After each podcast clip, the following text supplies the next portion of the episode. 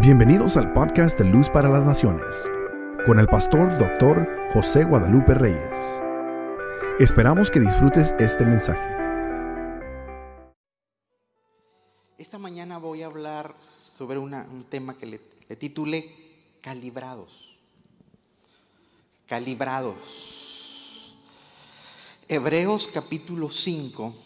Hebreos capítulo 5.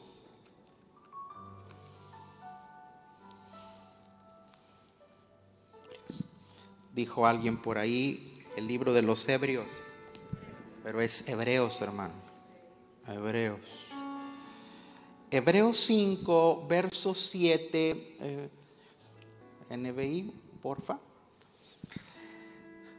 Está hablando de Cristo. Dice, en los días de su vida mortal, de Jesús, en los días de su vida mortal, Jesús ofreció que oraciones y súplicas con fuerte clamor y lágrimas. Wow. Al que podía salvarlo de la muerte. Y fue escuchado por su referente sumisión. A ver, a ver, repare un poquito en lo que está leyendo. Dile que está al lado tuyo por si no sabías. Jesús también se las vio duras. Se las vio difícil. Pero dice que clamó a aquel que lo podía librar.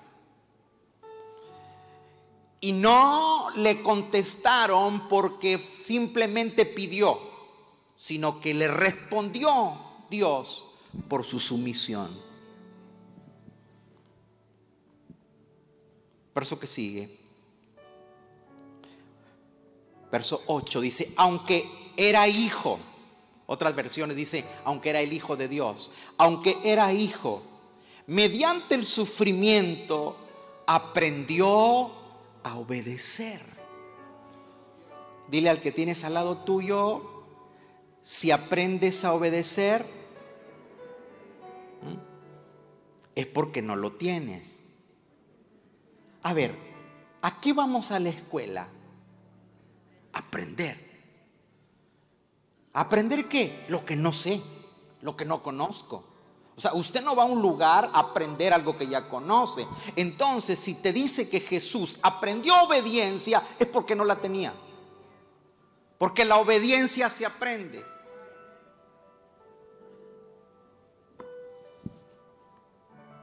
Verso 9. Y consumada su perfección, o sea que lo logró. Y consumada su perfección, llegó a ser autor de salvación eterna para todos los que le obedecen. Dele un fuerte aplauso al Señor que vive por siempre, que reina. ¿Mm? Eso quiere decir que si Él lo pudo lograr, nos abrió el camino para que tú y yo también lo logremos. No puedo obedecer, pastor. Yo no puedo. No, no. Sí se puede.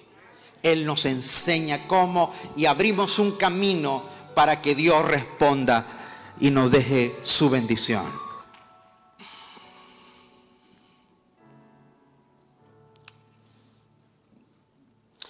El temperamento es heredado, pero el carácter es formado. ¿Puedes repetir conmigo eso? El temperamento es heredado, pero el carácter es formado. Todos cargamos un temperamento. ¿Qué, son los, ¿Qué es el temperamento? Son los rasgos heredados de nuestros ancestros. Que pueden ser rasgos físicos, pueden ser rasgos emocionales. Son eh, eh, muchos, muchos de ustedes quizás no conocieron a su abuelo. Porque para cuando usted nació su abuelo ya había muerto. Pero un familiar suyo le dice, estás igualito a mi abuelo, a, mi papá. o Porque eso, la herencia, sigue en las generaciones. Podemos hay cosas que se heredan, nuestro temperamento, nuestro temperamento en el área física, en el área emocional. Pero carácter no es heredado, carácter es formado. ¿Y sabe con qué se forma el carácter? Bajo presión. Diga conmigo, el carácter se forma o se forja bajo presión. El término calibre. Si conoces ese término, si lo he escuchado? Calibre. No nada más el de su pistola, sino el de su carácter. El término calibre proviene de, de una palabra, es una palabra francesa. Pero esa palabra francesa tiene a su vez también un origen del árabe clásico. En el árabe clásico es eh, Calib o Calab, que en, después el griego la tomó y es Calupus, Calupus con K, K-A-L-O-P-U-S, Calupus que significa horma. Ya en el latín nuestro, horma es forma. Le dije muchas cosas para decirle calibre. Pero es como la riqueza del lenguaje ¿Alguna vez usted ha comprado un calzado que fue un medio número más chico y usted o la medida americana con otra, otros, otros países eh, hay diferencias y, que, y cuando usted se pone el zapato ajustado, ¿qué dice? Es que me calan los zapatos. ¿Mm? ¿Alguien ha usado esa palabra? Me calan los zapatos ok, calan, lo estamos diciendo bien, o sea, viene del griego calopsus, que es necesitas que le metan la horma. ¿Para qué? Para que de, sí, para expandir sus, eh, para ampliarlo, para expandirlo. Pero también la horma sirve para que no te deformes. ¿Mm? Si usted guarda unos, unos zapatos y no les pone horma, con el tiempo se le quedan viendo al cielo. ¿Ah? Entonces, el zapato guarda la forma con la horma. ¿Mm?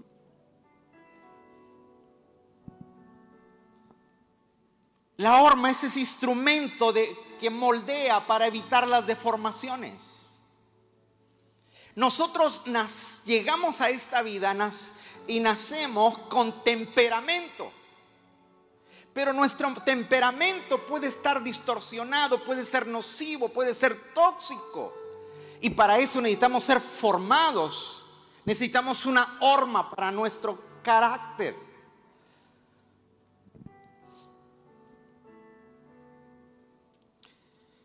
Siempre que Dios te va a revelar tu asignación en la tierra, porque todos llegamos aquí a esta tierra con un propósito.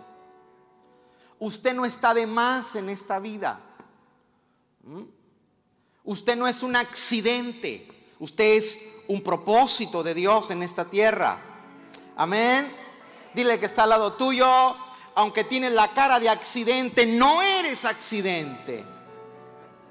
¿Mm? No se crea, hombre, es para que despierte. Hay gente que dice que, bueno, es que mis padres no me planearon. Y aún los padres corren el riesgo de decir, eh, pues yo y nosotros ya habíamos tenido todos los niños, pero este piloncito nos llegó después. Usted no es ningún pilón. Usted es propósito de Dios. Y quiero decirle algo. Si tu padre y tu madre no usaron calendario, Dios sí. Aló.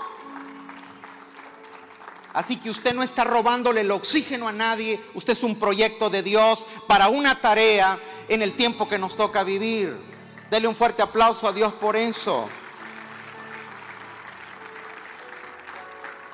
El problema es que nosotros llegamos a esta tierra con una asignación, con un propósito, pero no permitimos ser formados. Nos cuesta ser formados, nos cuesta ser corregidos, nos cuesta ser discipulados. Yo le bendigo a usted esta mañana porque fielmente está en la casa de Dios para aprender, para ser corregido. Amén.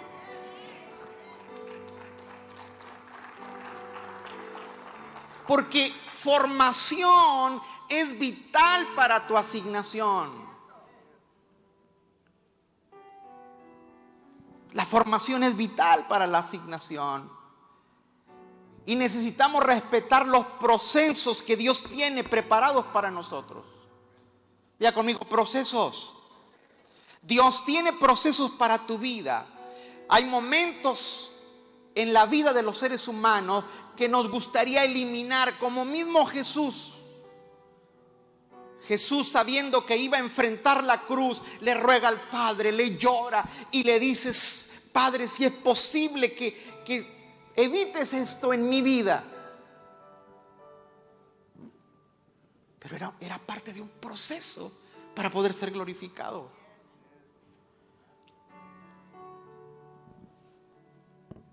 Jesús fue formado en el anonimato. Durante 30 años, fíjese bien esto, durante 30 años Jesús fue formado. Dios le asignó padres terrenales para un ministerio de tres años y seis meses.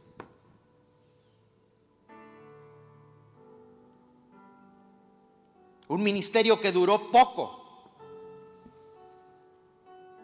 Pero fue formado 30 años. Juan el Bautista, el precursor profético de Jesús, quien era su primo en sangre, y que nacieron en las mismas épocas, en los mismos meses, fue procesado en el desierto por treinta y tantos años para un ministerio de seis meses. ¿Sí sabía eso? O sea, la chamba de Juan el Bautista fueron seis meses.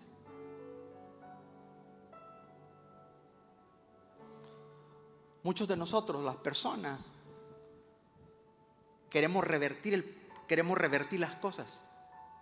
Y queremos tener un largo metraje en la vida.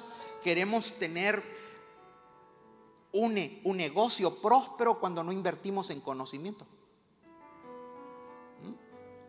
Queremos tener un matrimonio perdurable cuando no invertimos para poder sobrellevarse y negociar en el matrimonio.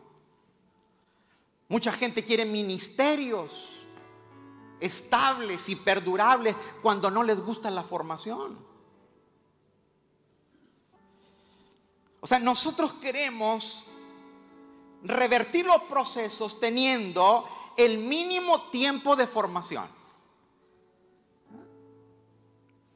Miren, nosotros aquí lo tenemos como ejemplo con los programas académicos que tenemos de las escuelas teológicas.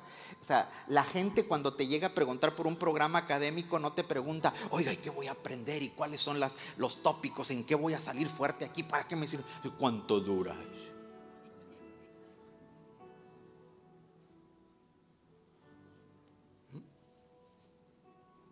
¿Por qué? Porque queremos cosas sin tiempo.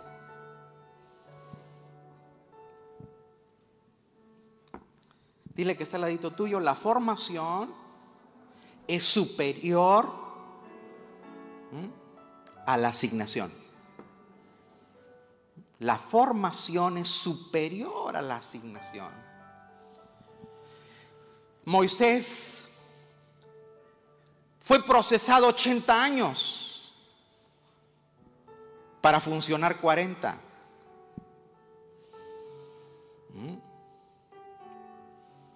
Jesús tuvo que aprender obediencia, dice el escritor de los Hebreos.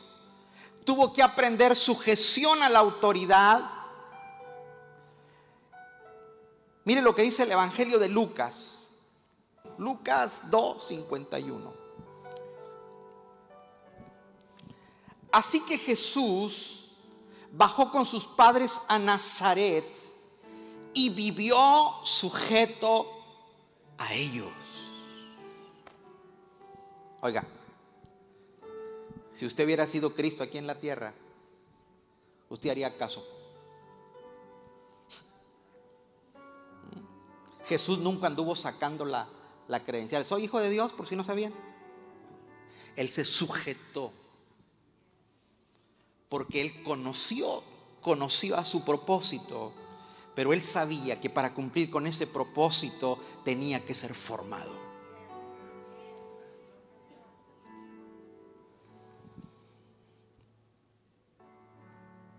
Pero su madre conservaba todas estas cosas en el corazón. Eh, Jesús creció en sabiduría, estatura cada vez más gozaba del favor de Dios y de toda la gente. Una de las versiones modernas dice, Jesús volvió con sus padres a Nazaret y los obedecía en todo.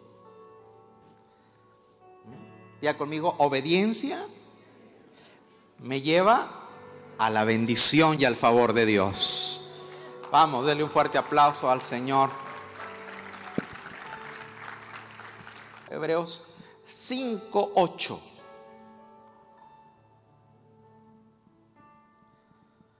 Aunque era hijo, mediante el sufrimiento aprendió a obedecer. El sufrimiento es una escuela.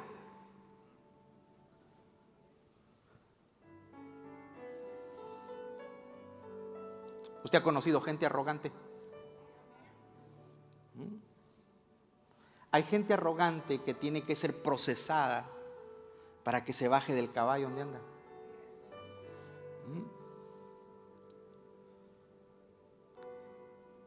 Hay momentos en la vida que tenemos que ser... Mira, mira, si tú no entiendes por revelación, vas a tener que entender por trituración.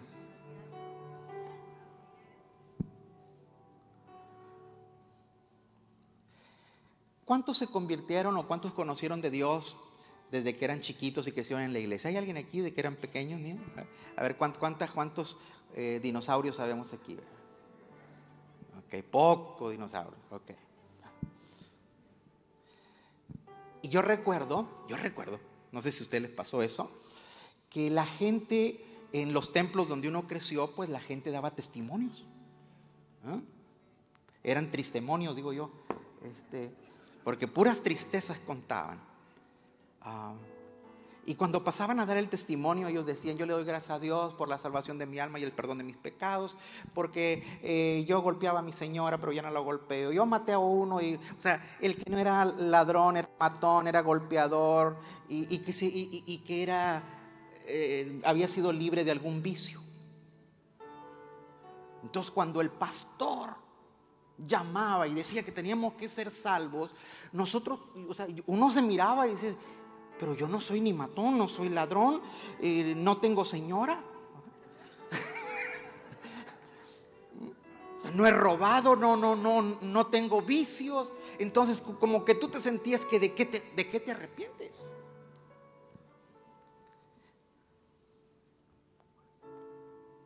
No se le había revelado a nosotros, no se nos había revelado el Salmo 1. Bienaventurado el varón que no anduvo en consejo de malos, ni estuvo en camino de pecadores, ni en silla escarnecedores se ha sentado. ¿Mm? Así que si usted nació desde pequeño, usted creció en la casa de Dios, usted es privilegiado con el Salmo 1. Amén. Vas a ser como un árbol plantado junto a corrientes de agua que da su fruto en su tiempo y su hoja no cae y todo lo que hace prospera.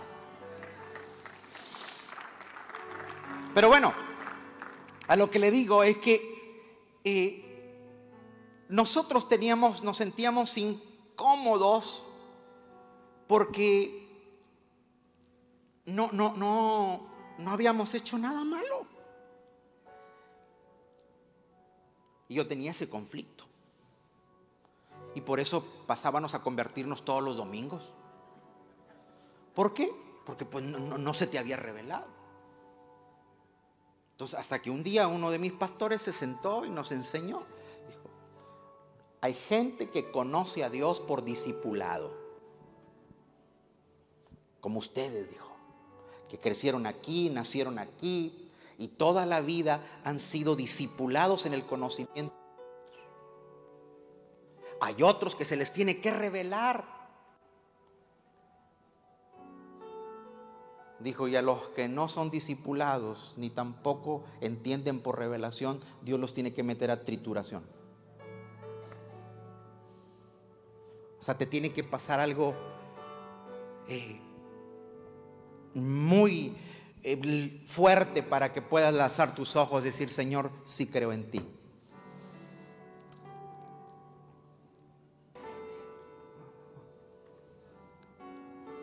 Un diamante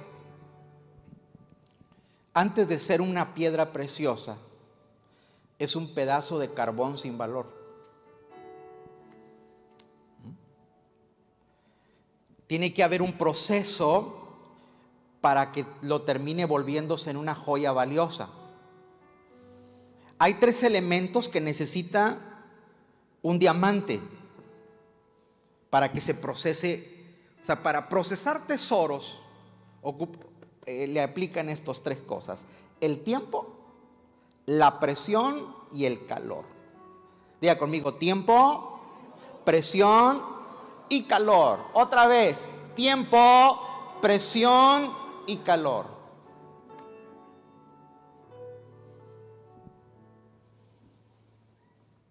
El diamante no existe de un día para otro. Se necesita mucho tiempo sino que aparte tiene que soportar la presión colosal, o sea, te tiene que meter a presión. Y aparte tiene que resistir un calor inmenso debajo de la tierra.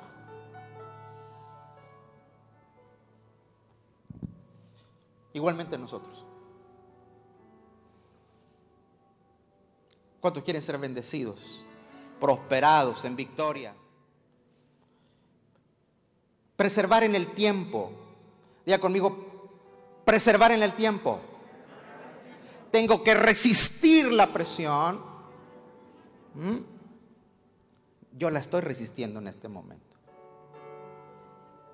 ¿Mm? Y tengo que aguantar el calor.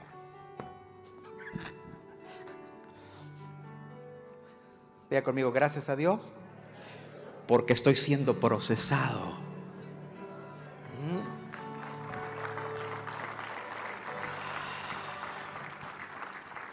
¿Ha escuchado usted eso? Tú eres un diamante en bruto. No, usted es un diamante. Ahora ocupamos ser procesados.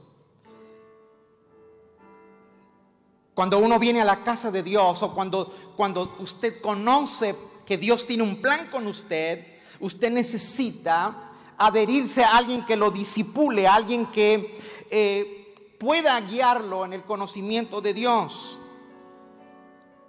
Tenemos que ser discipulados. Y cuando somos discipulados, soportamos presiones, soportamos tensiones, soportamos calor, soportamos el tiempo, entonces emerge un carácter de reino en nosotros.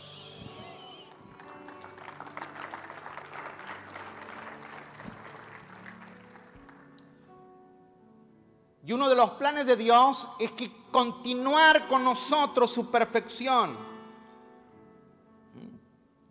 Mismo Pablo lo explica en diferentes ocasiones, le escribe a la, iglesia de los filipenses que nosotros vamos a ser perfeccionados hasta el día de Jesucristo. ¿Cuándo se va a terminar nuestra eh, perfección? Hasta que estemos con Él.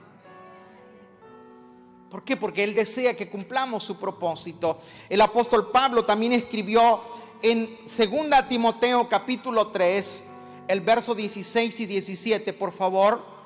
Dice que fuimos perfeccionados para toda buena obra, pero vamos a leerlo. Toda la escritura, diga conmigo, toda la escritura es inspirada por Dios y útil para enseñar y para reprender Ay, ahí no me gusta, pastor. ¿Para qué sirve la palabra? La palabra a veces nos reprende. Para corregir y para instruir en justicia. ¿Qué más? A fin de que el siervo de Dios esté enteramente capacitado para toda buena obra.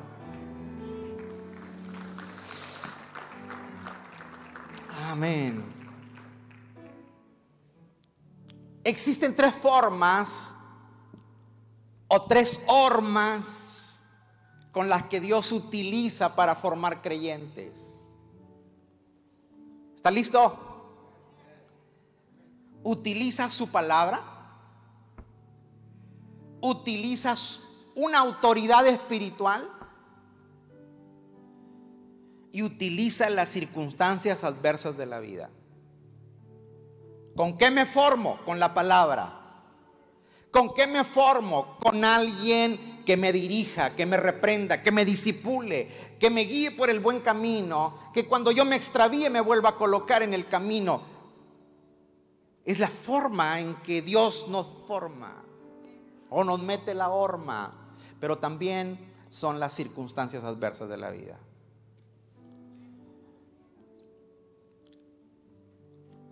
Uno de los hombres, eh, ¿usted, ¿usted le gusta la tele?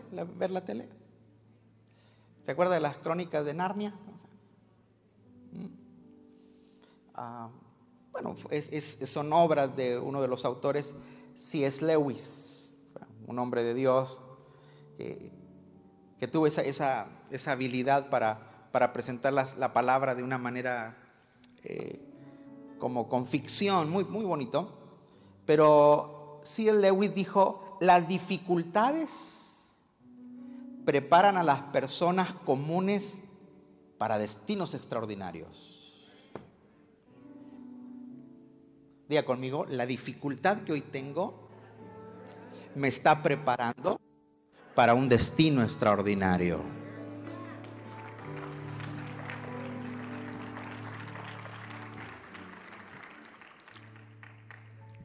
La calidad y el calibre de una persona se revela cuando atraviesa tensiones. ¿Quieres saber cuál es el calibre suyo? ¿Cómo nos comportamos? ¿Cómo reaccionamos en las tensiones?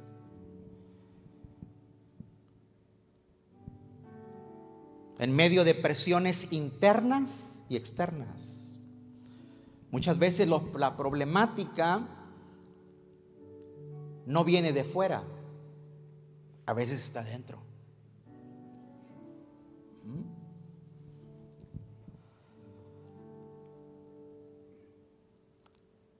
¿Cómo nos mostramos nosotros cuando tenemos presiones externas, presiones internas y que no nos volvemos locos. O sea, si usted no se vuelve loco con todo lo que nos está pasando hoy, usted es de buen calibre.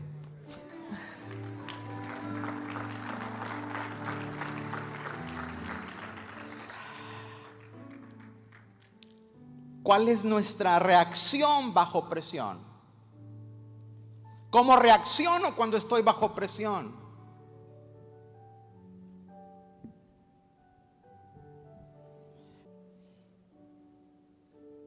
Personas dicen, cuando yo no tenga problemas voy a servir.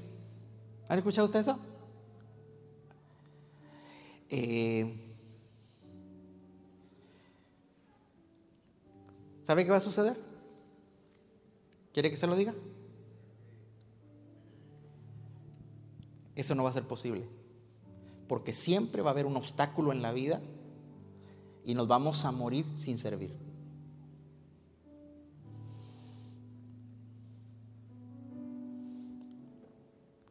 Algo siempre nos va a estorbar.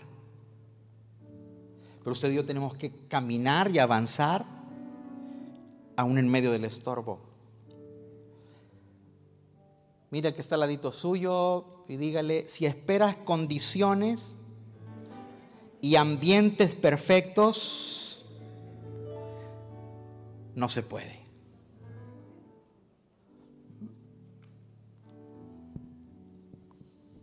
Pastor, cuando hasta que no pague la casa entonces. Mira, cuando la termine de pagar ya va a ocupar techo nuevo.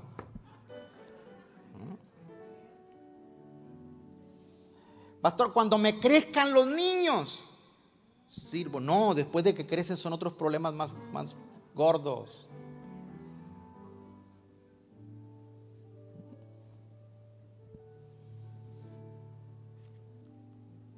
Segunda de Corintios 12, 9, por favor. Segunda los Corintios 12, 9 al 10 es Pablo que dice, pero él me dijo, te basta con mi gracia. Pablo tenía un sinnúmero de problemas. Y Dios le tiene que decir, te basta con mi gracia. Pues mi poder se perfecciona en la debilidad. Por lo tanto, gustosamente haré más bien alarde de mis debilidades para que permanezca sobre mí el poder de Cristo. ¡Wow! Alegres esta mañana y dígale, si soy débil, es cuando entonces soy fuerte. Verso 10. Por eso me regocijo en debilidades, insultos, privaciones. ¿Te imaginas que hagas un pori porque te insultaron? Mm. Ahora voy a ir a comer rico porque esta mañana me dieron una insultada bárbara. Insultos, privaciones, persecuciones, dificultades que sufro por Cristo. Porque cuando yo soy débil, entonces soy fuerte. Amén, amén, amén. Déselo muy fuerte, déselo muy fuerte.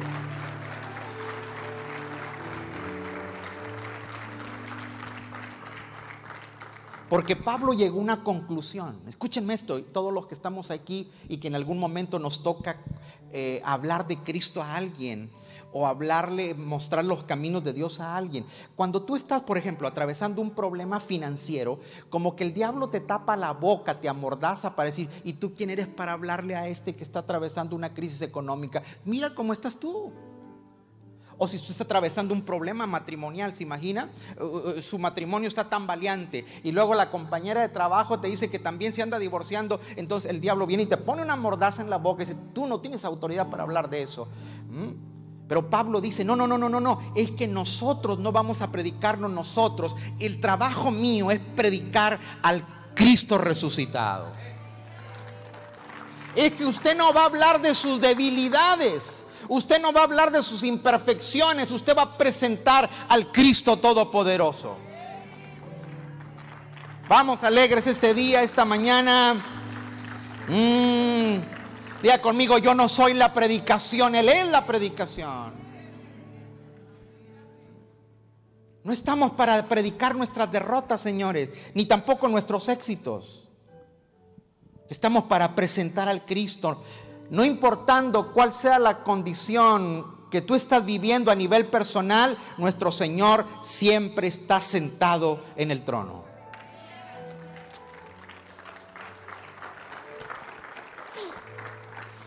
A ver, agarre aire. Vamos a hacer una declaración esta mañana y diga, hoy me dispongo a ser formado. Renuncio a toda actitud que impide que me formen y me confronten. Diga conmigo, no seré obstinado, sino que me dejaré tratar. No tendré miedo a ser confrontado.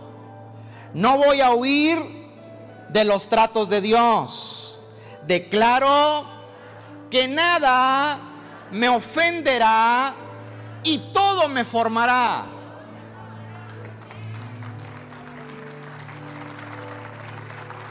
Vamos, dígalo otra vez conmigo. Nada me ofenderá, todo me formará.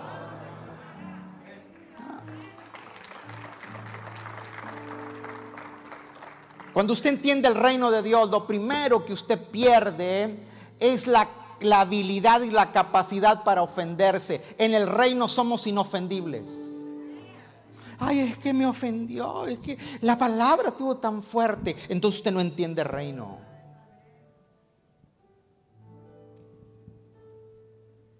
Porque lo que no te forma, te deforma.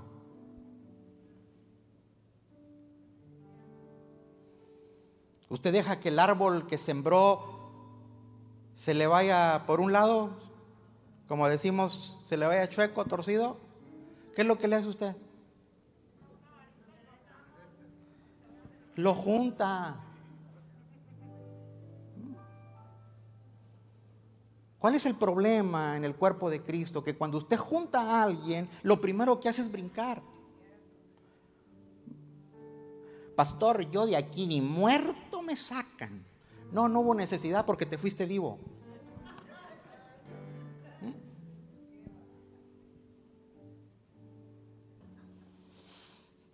Ya conmigo, voy a escudriñar en mi corazón.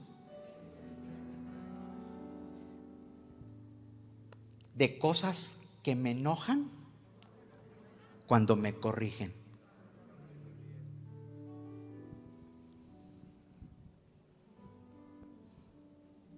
Escudriñelo.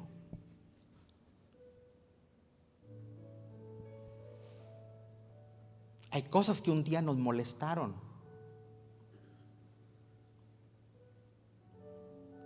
Pero con el tiempo te das cuenta que eso que te molestó te formó y te hizo bien. O sea, cuando, cuando a uno lo corrigen, no es nada agradable. Yo me acuerdo que fui corregido dos veces por una por uno de mis pastores y otra por la esposa de mi pastor. Ay, eso me dolió el alma. Aunque no me lo dijeron en público, me lo dijeron en privado, pero me sentí cucaracha fumigada. Sentía vergüenza, pero a la vez en vergüenza tenía, tenía coraje. Y hoy me doy cuenta que fue lo mejor que pudieron hacer. Porque otra frase que tiene mi pastor, o tenía en ese tiempo, decía, no es lo mismo ver torear que estar toreando.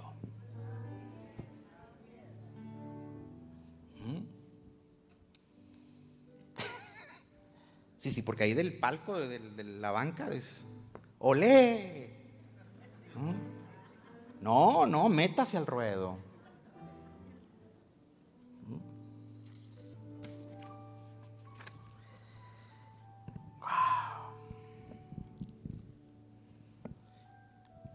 Efesios 6:13 dice, Por lo tanto, pónganse toda la armadura de Dios para que cuando llegue el día malo puedan resistir. Ya conmigo, resistir. y así terminar con firmeza. Otra versión dice, para que puedan resistir en el día malo y así terminar la batalla y estén todavía en pie. Diga conmigo, voy a resistir y voy a terminar en pie. Vamos, alégrese. Vamos a resistir y a terminar en pie. La palabra resistencia, la palabra resistencia es lo mismo, sale del vocablo para, de la palabra paciencia. O sea que cuando usted y yo somos pacientes, entonces somos resistentes. Porque paciencia y resistencia vienen de la misma matriz. O sea, resistencia tiene que ver con la firmeza con que soportas los ataques o el peso cuando te vienen situaciones difíciles. O sea, ¿cuándo es usted resistente? ¿Cuándo es paciente? Cuando resiste. Cuando te viene peso de problemas, de situaciones, de crisis. Pero hay otra palabra.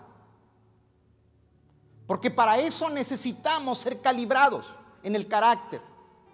Para poder resistir y perseverar. Resistencia es igual a paciencia, pero perseverancia es lo mismo que persistencia.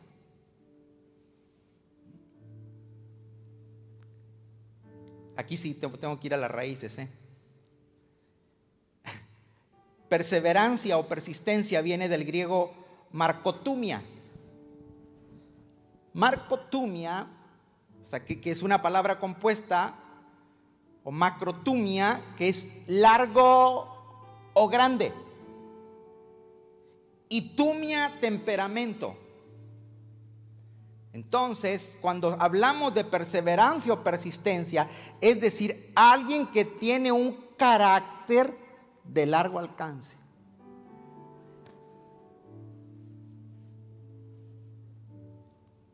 No se me confunda. Diga conmigo, necesito, necesito tener resistencia. ¿Qué resistencia? Es peso. Es lo que tú aguantes. Pero no solamente ocupas aguantar, sino tolerar a largo avance. Porque tal vez puede ser una milla la que tú soportas. Es peso y tiempo.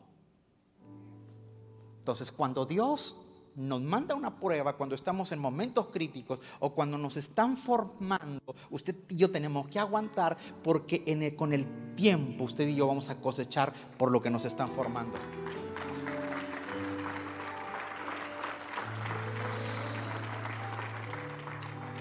Dile que está al lado tuyo. Tenemos que ser calibrados. Calibrados. ¿Para qué? Para que nos pongan la horma. Diga conmigo, necesito ser formado, resistir perseverar para hacer mi carácter conforme al de Cristo. Señores, nadie está exento, nadie está exento de pasar por cosas difíciles.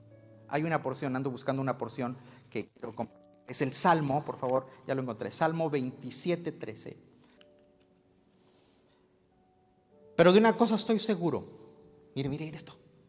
Pero de una cosa estoy seguro, que veré la bondad del Señor en esta tierra de los vivientes.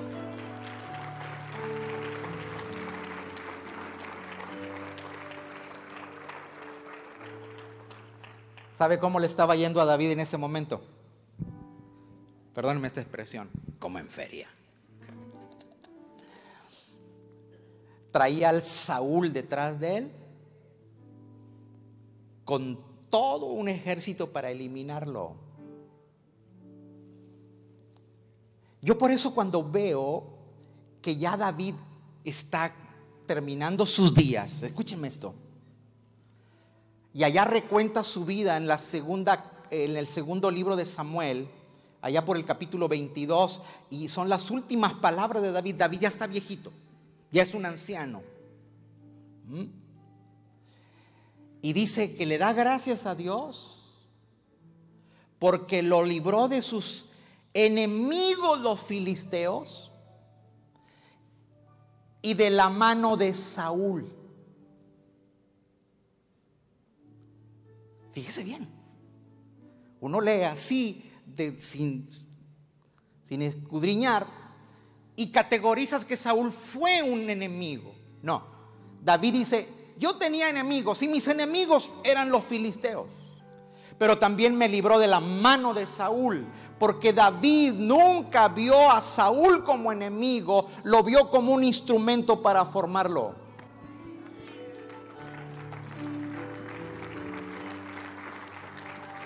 Hay gente difícil, incómoda, fastidiosa que Dios pone cerca de ti, pero te está formando. Dile que está al lado tuyo, estoy destinado a soportarte toda la vida. Mm. Padre, ¿te lo llevas o te lo mando? No. No, es alguien que Dios está teniendo ahí para formarte. Dios, Dios por eso me metió a mí al pastorado, para formarme.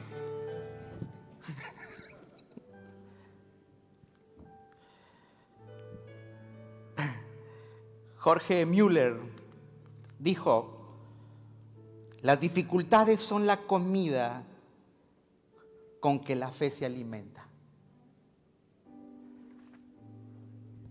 ¿Tiene dificultades usted? Bueno, su fe necesita problemas. Su fe necesita dificultades. Porque si no hay dificultades, ¿para qué quiere fe?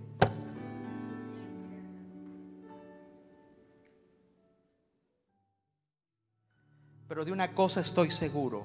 Ya conmigo, de una cosa estoy seguro. He de ver la bondad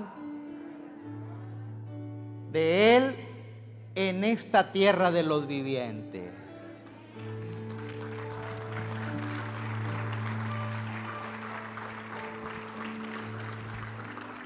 Vea conmigo, los que creen siempre terminan viendo el favor de Dios. Usted cree, va a terminar viendo el favor de Dios. El mundo está lleno de personas que se rinden. El mundo está lleno de personas que renuncian. El mundo está lleno de padres que abandonan la familia. El mundo está lleno de hombres trabajadores que renuncian a su trabajo. Una de las notas más tristes que recibe uno como pastor es de la cantidad de pastores que renuncian al mes que no quieren saber más del ministerio. ¿Cuántas cosas vinieron para formarnos y no les permitimos? David dice, de una cosa estoy seguro.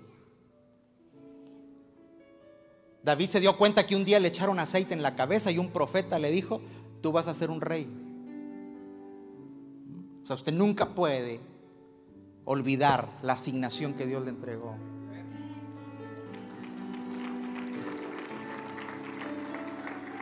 Diga conmigo, carácter es para resistir y perseverar. Otra vez, carácter es para resistir y perseverar.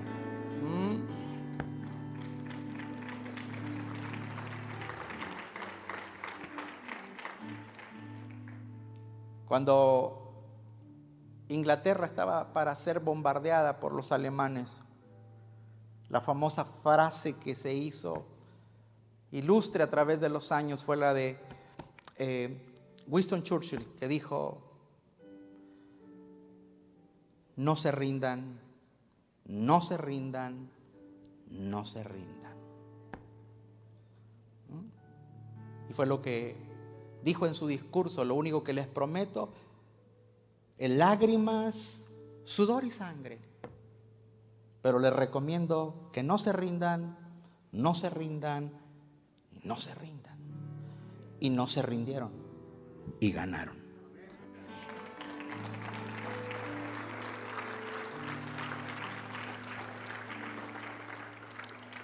Diga conmigo carácter. Es cuando tus convicciones y tus decisiones en Dios pueden levantarse contra las emociones.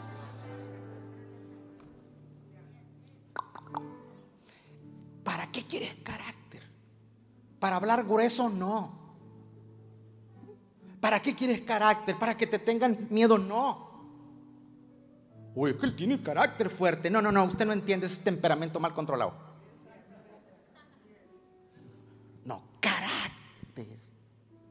Es para que tú estés, soportes peso y tengas perseverancia en el tiempo. Y es cuando tú te vas, tus creencias y tus decisiones se levantan en contra de tus emociones.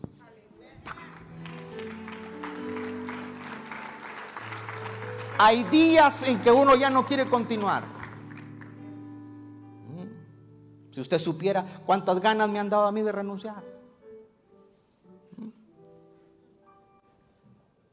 ¿A poco tú no has querido en un momento de la vida abandonar lo que tú haces? Pero es ahí donde, ahí tu fe te tiene que levantar. No importa lo que usted está atravesando hoy. Él tiene el control de todas las cosas.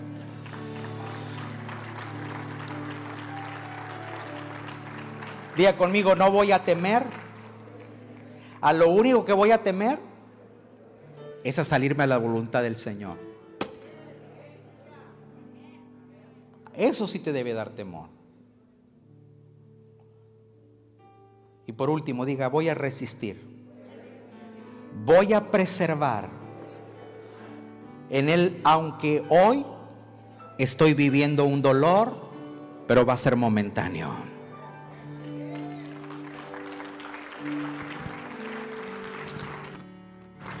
Padre, gracias esta tarde.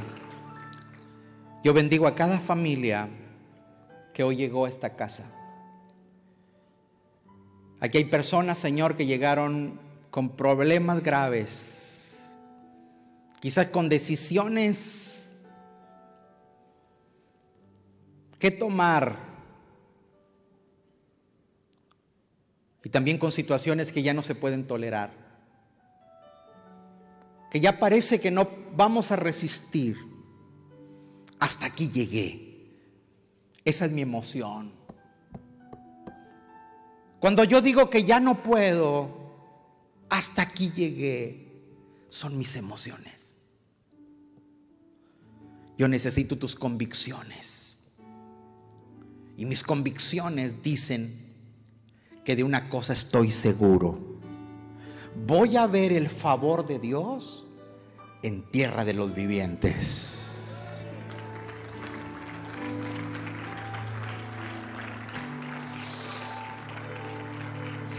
Agarre aire junto conmigo y diga voy a continuar. No me voy a rendir. usted puede soportar. Podemos soportar. Gracias por escuchar nuestro podcast. Para ayudarnos a llevar la palabra de Dios alrededor del mundo, haga una donación en nuestra página web. Que Dios le bendiga.